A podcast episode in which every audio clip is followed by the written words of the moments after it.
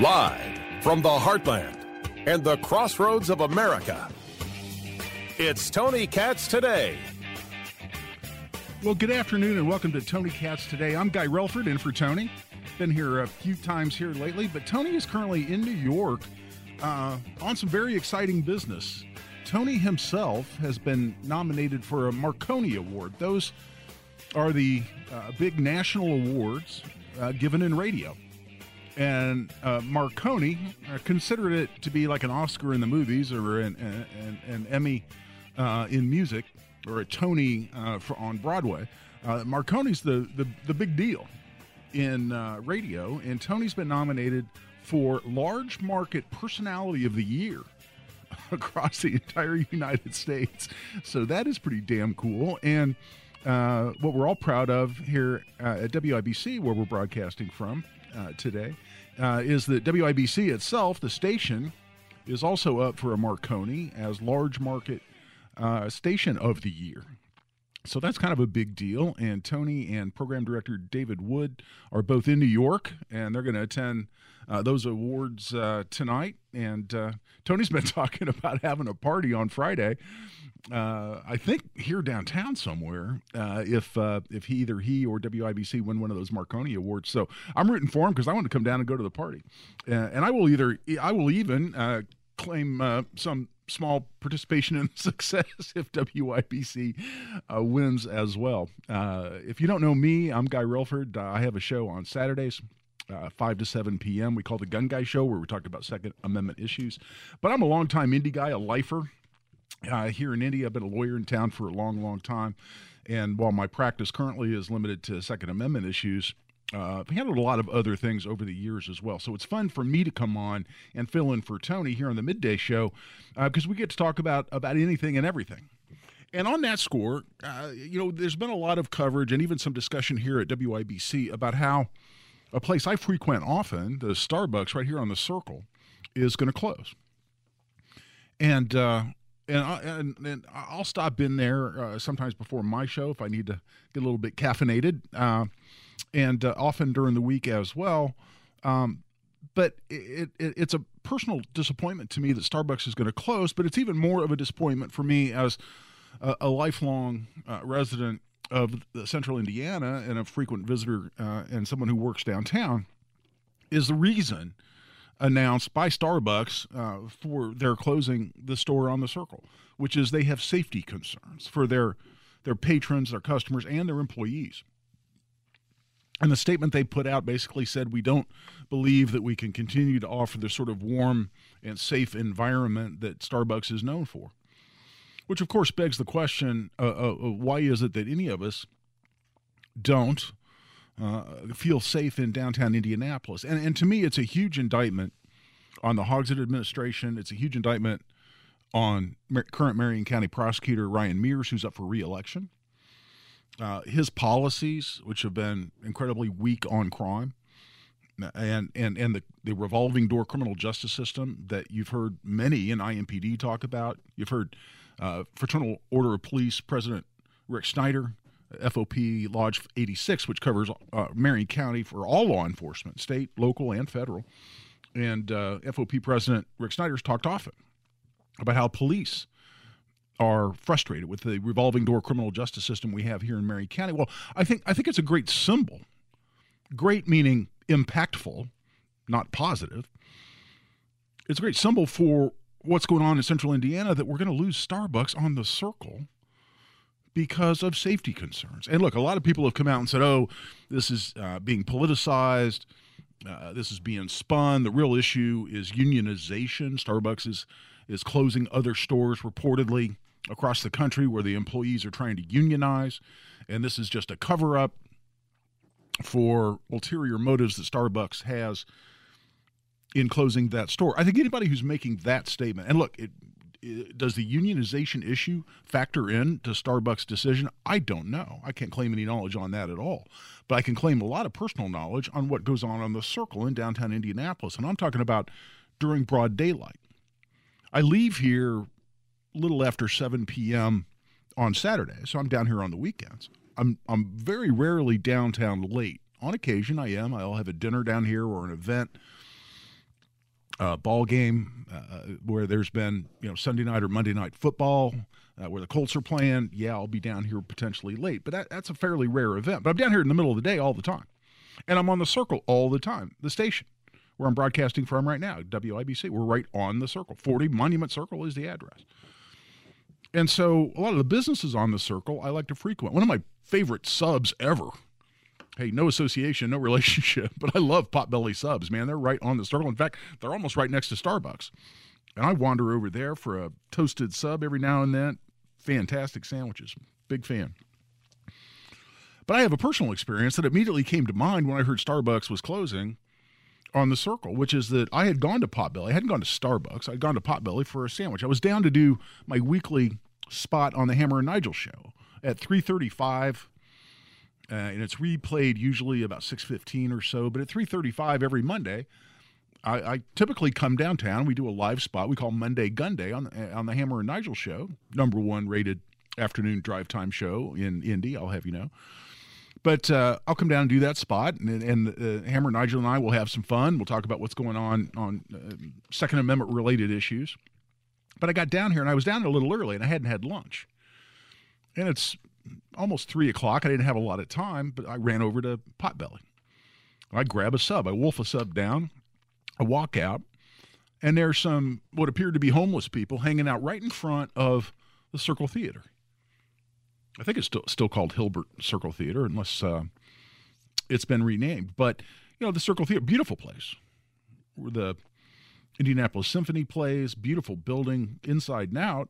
But it, unfortunately, uh, it's not particularly attractive sight. But there are a bunch of homeless people, what, what appear to be homeless people, hanging out in front of the Circle Theater. And one of them, in a very aggressive tone, yells to me, and there's a profanity involved I won't share with you so that we can keep our license, which probably would be a benefit a benefit when you're trying to win a Marconi Award in New York tonight. Is having your FCC license at the time, I would think is probably a requirement. But I'll sparing you the profanity. This guy yells at me, calls me uh, the, the MF, and it says, "Give me some money," just like that. And I, I turn around, and what was really kind of ironic uh, if not almost unbelievable, is this was on a Monday. I had spent all weekend, Saturday and Sunday, in a training course. I'm a firearms instructor as well as a Second Amendment attorney, but I love to take classes as a student, and I do it often. I've taken four classes this year, including a week long combined rifle and car and uh, and pistol class uh, out at Gunsite Academy in Arizona. But here, I'd taken a class right here in Indiana, a really excellent class, and it was called Street Encounter Skills and Tactics. And it was just what it sounds like. It's it's like if you're armed with whatever you might be armed with. Typically, we were training with firearms, but there was also there was OC spray involved, what a lot of people call mace, chemical spray of some kind. We trained some with that, a little bit with with with open hand and blunt objects, but it, primarily a gun course. And I'm a guy who has a license to carry. I typically carry a gun wherever I'm legally allowed to carry a gun. I was carrying a gun that day. But I'd been in this class for two days, and it was all about street encounters that turn violent and how it is you should go about defending yourself in the course of that. And a lot of these scenarios that we ran, and this is what I loved about the class, is it was a scenario-based class. And a lot of it turned with a lot of it, the scenarios involved encounters that turned violent. And a lot of it were bad guys who were just making a pretense to get close enough to you to commit some violent act upon you that would then require you to defend yourself or not. And a lot of them started off with things like like a gas station scenario, like, uh, "Hey man, nice car." Hey man, what kind of car is this? And somebody's just kind of walking up closer to you under a pretense because they really intended to rob you and just wanted to be close to you when they tr- either tried to hurt you or pulled a weapon, whatever it might be. And a lot of the scenarios actually started with, "Hey man, you got any money?" Or hey man, I could really use a couple of bucks. So when I walk out of Potbelly with, you know, having just eaten my sandwich and I hear, "Hey, MF, give me some money." I my very first thought it was one of the other students or the instructor from my class who was just having some fun with me because I just spent two full days dealing with the scenario of, "Hey, give me some money." So I kind of had a half smile on my face. I'm looking around and no, it was a dude walking toward me fairly aggressively calling me a name and demanding money. At that point, I realize it's not a joke from the class I just took. And so I turn around and I start walking away. The guy's following me now. And he's cussing at me and he's threatening me and he's saying, Man, I will end you if you don't give me some money. And of course, there's profanity throughout this. I will end you. I remember that distinctly. I will dust you. I remember thinking, I haven't had that said to me in a while. I will dust you. you know, and, and, and the threats continued as I was walking around Monument Circle back toward the station, this guy's getting a little closer to me. So I, I actually turned around. I said, Look, whatever's going to happen, it's not going to happen with my back turned to this guy. So I turned around and confronted him and placed my hand on my firearm, not where he could see it, but where I knew I could draw it if I needed to. I held my hand out as in a stop motion, and I said, You need to back the blank up. And I actually said a little prayer in that moment of, please, God, don't make me shoot this guy. I don't want to shoot the guy. I spent a lot of time training to defend myself, my family, my home, my fellow citizens, but I have no desire to hurt anybody. And as I teach and as I've been taught, it's a tool of last resort. I, I literally said a little prayer to myself don't make me shoot this guy, please. So he stopped. He sized me up and down a little bit, and I'm wearing jeans and a t shirt. And by the way, I, I'm I, am i am the first to admit I'm getting a little old, but I'm 6'4", 225. Went college on a football scholarship. My first job I had in, in college was being a bouncer in a bar. I'm not a little guy, and I'm not somebody that typically you look at and go, "Oh, I'm going to go intimidate that guy into giving me some money." The guy was probably six foot one sixty, so I'm a lot bigger than this dude. He's threatening me. He's telling me he's going to dust me. He's going to end me. He's going to kill me he's clearly somewhat out of his mind. He cusses at me a little more, decides, because he had some ounce of sanity left. He decides maybe it's not a good idea to continue his threats on me. He cussed at me a little bit, gave me the finger, turned around, walked away. I called 911. I thought about it for a little bit. I looked at my watch. I still had like six minutes before I had to be live on the air with Hammer and Nigel. And I said, you know what? Being a bigger guy, six four two bills plus, if he's willing to follow me, threaten me, demanding money, what would he do to my granddaughter? What would he do to my 91 year old mom? What would he do? What would he do to the, the average person walking around who, who doesn't have even the apparent capacity to defend themselves like I do? I said, no, this is not okay. And by the way, that's a crime. You threaten someone and demand money from them. Arguably, that's a strong armed robbery at a minimum, it's intimidation. Intimidation is a crime of making a threat with an ulterior motive, like forcing them to engage in conduct against their will, like giving you money. So, if I want to threaten someone into giving me money, at a minimum, that's intimidation. So I called 911. And I told him, I said, look, if he's willing to do it to me, at no point did I fear for my safety. I could I could have taken care of myself one way or another. But I feared for the safety of other people walking around the circle. This is at three o'clock on a Monday afternoon in broad daylight, starting in front of the Hilbert Circle Theater. That's not okay. And by the way, to IMPD's credit, because this whole revolving door of the criminal justice system, I do not fault IMPD in any way, shape, or form. They do a great job of picking up bad guys and putting them in jail. The problem is the system, including the prosecutor's office, spits them right back out. IMPD was awesome. By the time I got up the elevator to come do radio, I come to the station. We look right out over the circle. We're on the fourth floor here in the studio. I look right out the window, and two IMPD cars were there, and some particularly large IMPD officers were dealing with this guy. I did my spot about four o'clock. They still had the guy on the circle. Went down there. They were arresting him. They were actually arresting him because they'd gotten more reports on this guy. They had gotten more 911 calls on him in the time since I'd called. And others reported that he had threatened them with a hammer, trying to force them to give him money. And he was actually uh, arrested for and prosecuted for intimidation with a deadly weapon because of the hammer. Now, I did not report, nor did I see a hammer. If a guy had come at me with a hammer, if he had raised a hammer while approaching me, things might have ended up a whole lot different. But I go through that story, and I've talked about it to some degree, maybe not in that level of detail. But I've talked about a little bit here on the Hammer Nigel show, a little bit on my show. But that happened to me a big old ugly six foot four dude, at three o'clock on a Monday afternoon, starting in front of the Hilbert Circle Theater as I walked out of Potbelly on the Circle. If anybody wants to say that it's merely political or it's a made up excuse that Starbucks is concerned about the safety of its patrons and its employees, and that's why they're closing, I cry BS. I cry BS because that happened to me. And I can't imagine if one of the 90 pound teenagers that works in Starbucks had walked out and dealt with this same guy, what would have happened? That person could have been hurt, could have been traumatized at a minimum. And that's what we have on the circle in downtown Indy. And look, I'm not trying to scare people away from coming downtown. I love downtown. I, I, I want to fight for downtown. I want to get a, a prosecutor in office will be much more aggressive about putting people in jail and keeping them in jail.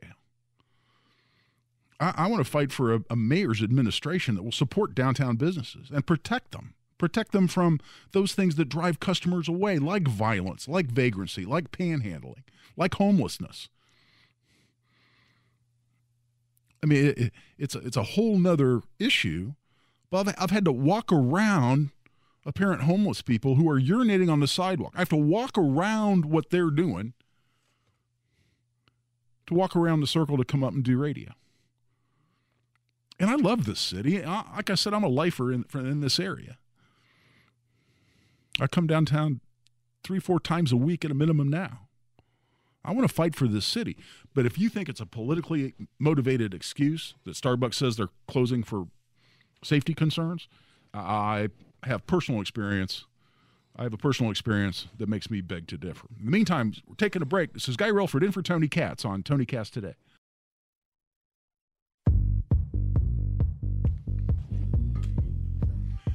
And welcome back to Tony Katz Today. I'm Guy Relford in for Tony. We're glad you're with us. Well, Tony is out in New York, hopefully, in the process of winning a Marconi Award for Large Market Personality of the Year, and hopefully WIBC brings home the Large Market Station of the Year during the Marconi Awards, which are set for tonight. So I'll be watching social media closely for that. Uh, here, quickly before the bottom of the hour, it looks like, as you've heard on several different shows here on WIBC, Republicans really are gaining quite a bit of momentum going into the mid midterm elections. And there's some history here that I thought I'd share that we all ought to consider. Now, none of this should be taken as an excuse to not go vote. That's first and foremost. But first and foremost, but consider this. From in midterm elections from 1962 to 2018, the party with a president in the White House, when that president has a job approval rating under 50%, and Joe Biden's, by the way, are down in the low to mid 40s at best. They dipped into the 30s for a while. But when the president in the White House has a job approval rating below 50, that party has lost on average 39 House seats during midterm elections. 39 another interesting uh, uh, issue going into the midterms, something to consider. In addition, we have Senate races now in five states, a minimum of five Ohio, Nevada, Wisconsin, North Carolina, and certainly Georgia that are within the margin of error on polls, many of which Democrats were favored quite a bit as few as a few days ago. So, something to keep an eye on going into midterms. This is Guy Relford in for Tony Katz.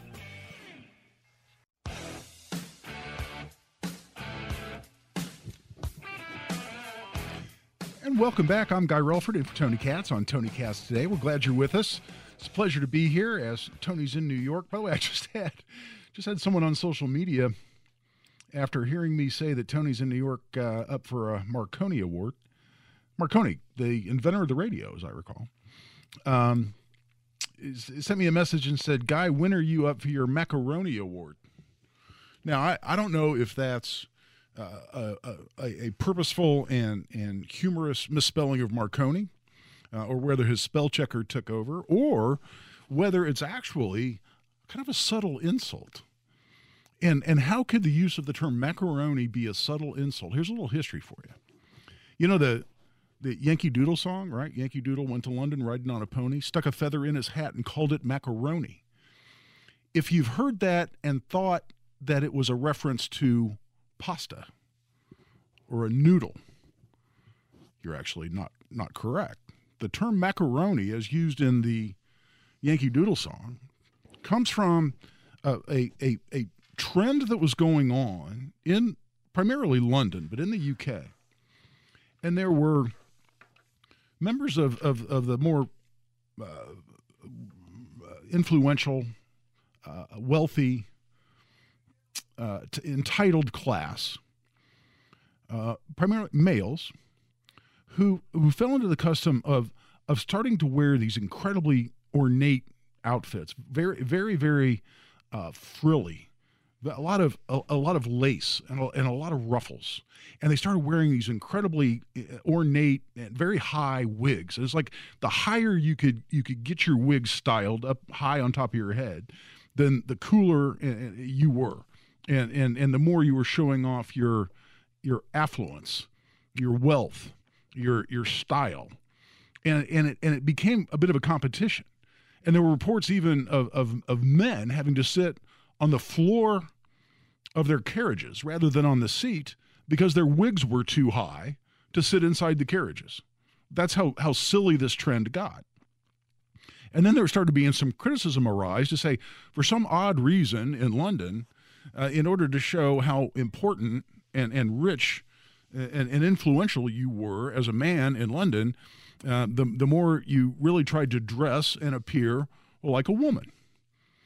And all of a sudden, and, and, and by the way, these people who dressed this way and who wore these wigs and who fell into this competition almost uh, among among rich families and, and, and rich men in London, they became known as macaroni and and I don't know if there's any association there with the pasta noodle or not. I don't know what their connection might be, but that's where the term was. And so Londoners and and and the British started making fun of the so-called Yankee Doodles, right? The colonists, saying that essentially that we were we were very base and and and, and we didn't understand style and we and we were we're not very intelligent. We were all around rough and and and and unschooled and and so they were making funny uh, making fun of us essentially as Americans or the colonists and and, and talking and and, and this and this the song Yankee Doodle was created as a way of mocking Americans. So that riding a pony into London and sticking and, and sticking a feather in your hat and calling it macaroni was a way of making fun of Americans. But because the macaroni started being ridiculed even within London, because they got so ridiculously feminine and so ridiculously ornate and overdone, that macaroni became uh, a, a, source of, of derision, of criticism, even by Londoners or by the British toward the British. So even though the song was created as a way of mocking Americans, eventually Americans who kind of like being portrayed as a little bit rough around the edges, right? And as not being as frilly and feminine as the people they're, they're being depicted in, in newspapers and magazines and whatnot in the press generally coming out of London. Americans embraced it and even embraced Yankee Doodle as sort of an American anthem, often played by, by American troops during the War for Independence. So if you're the person who who asked when I'm up for my macaroni award, if that's a reference to how frilly and feminine I am, then bravo on the historical reference. Uh, but uh, if, if you just misspelled Marconi, then, then perhaps uh, that's not the direction you were going. In the meantime, back to perhaps more important issues. Uh, what's going on uh, in the national news, and you've heard this reported both on WIBC News and a couple of the of the, the, the commentators here on different shows have mentioned it as well. But I want to get into a little more detail and give you a little more background on what's going on with Biden releasing more oil out of the Strategic Petroleum Reserve. And a lot of people, I think, don't have a very good understanding of, of what the Strategic Petroleum Reserve even is and, and why it exists. So let's talk a little bit about that. The, the Strategic Petroleum Reserve uh, was created in 1975. And if you recall what was going on in 1975, is we were just emerging out of the oil embargo. This is the OPEC embargo that occurred in 73 and 74. And in the, the throes of the oil embargo is exactly when you had gas rationing and you had the lines of, of, of cars that people had pushed into gas stations eh, where there was no gas to be had. And people literally left their cars sitting there until the gas station could get some supply of gas. And that's, that's because, in, because America had become so dependent on importing oil from other states, including the OPEC nations and that's exactly what OPEC stands for the Organization of Petroleum Exporting Countries. Uh, that, that, that we had become so dependent on them that when they choked us off as a way of manipulating prices, then it, it really brought America to its knees in a lot of ways. And Congress looked at this and said, okay, we don't want to put ourselves in that position again. So there's a number of things we want to do. We want to encourage exploration and oil production here in the U.S. In addition, we want to create a strategic reserve so that as a country, we've got a huge supply of oil that can mitigate any attempt to choke off our oil supply. So, starting in 1975, the U.S. started stockpiling oil to some degree, and it turned out to be, for the United States government, a, a shockingly good investment. Why do I say that? Because if you go back and look at the value of what's in the ground, these are underground storage facilities uh, in the southern United States. And there's a number of them that, that, that are linked. They have a capacity of over 700 million gallons of oil.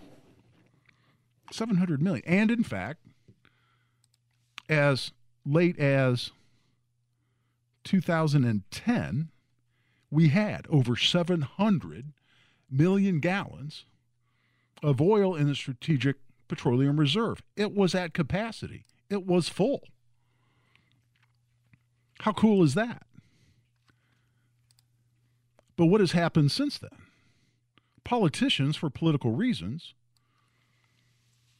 have begun selling off the oil that we've ha- that we've stockpiled. This is our rainy day fund of oil. This is a smart move for the U.S. to not be dependent upon other countries for our energy. And as I said, it's a it was a smart move. For instance, in, in one assessment, this goes back to 2012, but they looked at the value of what was in the ground, the oil in the Strategic Petroleum Reserve. The value of it was $43 billion at the time, and what the U.S. had paid for it because they'd been stockpiling it since 1975. What they'd paid for it was only $20 billion. An incredibly good investment for the United States government that typically only spends ridiculous amounts of money, up into the several trillion, and does a particularly lousy job of making it. Well, here they doubled their investment in terms of what they had in the Strategic Petroleum Reserve. And they put America in a much stronger place in terms of not being choked off for our energy. But what started happening in 2015 and has continued since is, and this is not publicized, not like the more recent reductions in the reserve that Biden's doing strictly to manipulate price in advance of the midterms. I mean, if, if you don't see that, if you don't understand that, you're not paying attention. But even before that, because there's been pressure to reduce the deficit, and there's also pressure to reduce spending. Well, the government can't wean itself off of spending. So, what do they do? They're looking for other ways to re- reduce the national deficit. And since 2015, the United States government has been selling off oil out of the Strategic Petroleum Reserve, selling it, and using that money to offset the deficit. Haven't done a particularly good job because the deficit has, continu- deficit has continued to soar. But that was at a fairly low trickle. What has happened since then is fairly astounding. Because Biden announced that because he was getting political pressure over the cost of oil, political pressure that is actually accountability for his having declared war on fossil fuel here in the United States. don't take my word for that. Take his word for that. That's exactly what he said he was going to do during the campaign. He said he was going to put oil companies out of business. He said it was going to have to be painful, but he's going to drive this country in the direction of, of so called clean energy. And to do so, he had to declare war on fossil fuels. When you choke off internal production, when you're not granting the leases you need to grant for people to do exploration and production in the U.S., when you kill a pipeline under production that could have moved massive amounts of oil, and let's let's and let's just address that for just as a footnote here for a moment. So, so, supposedly, the pipeline that Biden killed his very first day in office, he was doing so for environmental reasons. There were environmental groups that he had made commitments to during the campaign. He said, "We can't have this pipeline. Oh my gosh, it's gonna it's gonna destroy destroy forests. It's gonna you know, all the things that, of course, pipelines do not do." Which do you think is safer or more dangerous for the environment? Having oil in a pipeline that's moving in a closed system or moving oil in trucks that roll upon the highway? What do you think is more dangerous? What do you think is more risky? What do you think is safer for the environment? When you look at accidents, you look at spills, you look at contamination, you look at problems that arise from moving oil in this country. Pipelines are infinitely safer and better for the, the environment than putting oil in trucks and rolling them upon the highway where there are, oh, say, wrecks. So it was idiotic from day one, but it was his commitment to those that hate the oil industry and hate fossil fuels, and also consistent with the so called clean energy policy. So his policies have resulted in the rise in gas prices because of the rise in oil prices. Yes, the war in Ukraine had some involvement, but when you look at the graph of what oil prices were doing at the very day that Biden invaded Ukraine, they were on an incredible rise, and all they've done is continue on that same linear pattern from the point that that that Biden invaded Ukraine. Has that had an effect? I'm sure it has. But for some reason, Democrats never, never want to acknowledge the upward spike of oil prices prior to that. So what we're now doing is we're we're, we're taking 180 million gallons on top of what was already being sold off and taking that out of our strategic petroleum reserve. We have gone from in 2010 to over 700 million gallons to now just over 400 million. We've sold off for political purposes nearly half of the strategic reserve, the rainy day fund. And I guarantee you, you don't think those other countries that both sell us oil and hate us, like, oh, say, Saudi Arabia, they play nice and they want our military assistance and they want to buy our military goods and we want to sell it to them. Certainly the military industrial complex wants to. But do you think they like us? Do you think they wish us success? Do you think they wouldn't embargo oil again tomorrow if they thought they could get away with it not be punished in other ways? And for every million gallons or 100 million gallons that disappears out of our strategic strategic reserve, it puts them in a stronger position. And and and, and I, I got to tell you, go to go go to Wikipedia and search for strategic petroleum reserve and look at the graph. There's a graph up in the upper right hand corner, and it'll show you the rate of sell off and and look at look at the incredible downward downward spike. Is there such thing as a downward spike? The downward line on this graph, just from 2020 through 2021, and more recently this year in 2022. When you have the kind of spending we do and the national deficit that we do, what are you doing? You, you, you, you, you, you put yourself in incredible debt. You've taken what was smart, which is essentially a savings account in the form of oil, and you're siphoning it off at an incredibly rapid rate to the tune of almost half, purely for political reasons, so you can drive down the price of gas just enough to win midterms, knowing if you don't continue to do exactly the same thing, it's going to spike out of control again. And you think that's okay, and you think the American voter is not paying attention. That's what's incredible to me And the American voter ought to be seeing exactly what's going on here, understand what these numbers mean, and understand how, in terms of the long term security and economic prosperity of this country, how this is incredibly stupid and there will be a price to pay. That's the thing about spending that's out of control and and and and giving away your savings, giving away your rainy day fund. There's always a price to pay, whether it's your household or whether running a country. Same economic principles apply. Blowing through your savings and racking up debt is never an effective policy, and that's what our leaders in Washington are doing right now, and they're doing it to manipulate midterm elections and solely for that purpose. And we all ought to be incensed and outraged as a result. Right now, we're taking a break. This is Guy Relford in for Tony Katz on Tony Katz Today. Welcome back. Guy Relford in for Tony Katz on Tony Katz Today. I'll tell you what, we just had a caller that. Uh, that called in a very important correction, and I'm really glad. I, whoever you are, uh, I'm sure there are several listeners who are thinking exactly the same thing, and I'm really, really glad you called and thank you.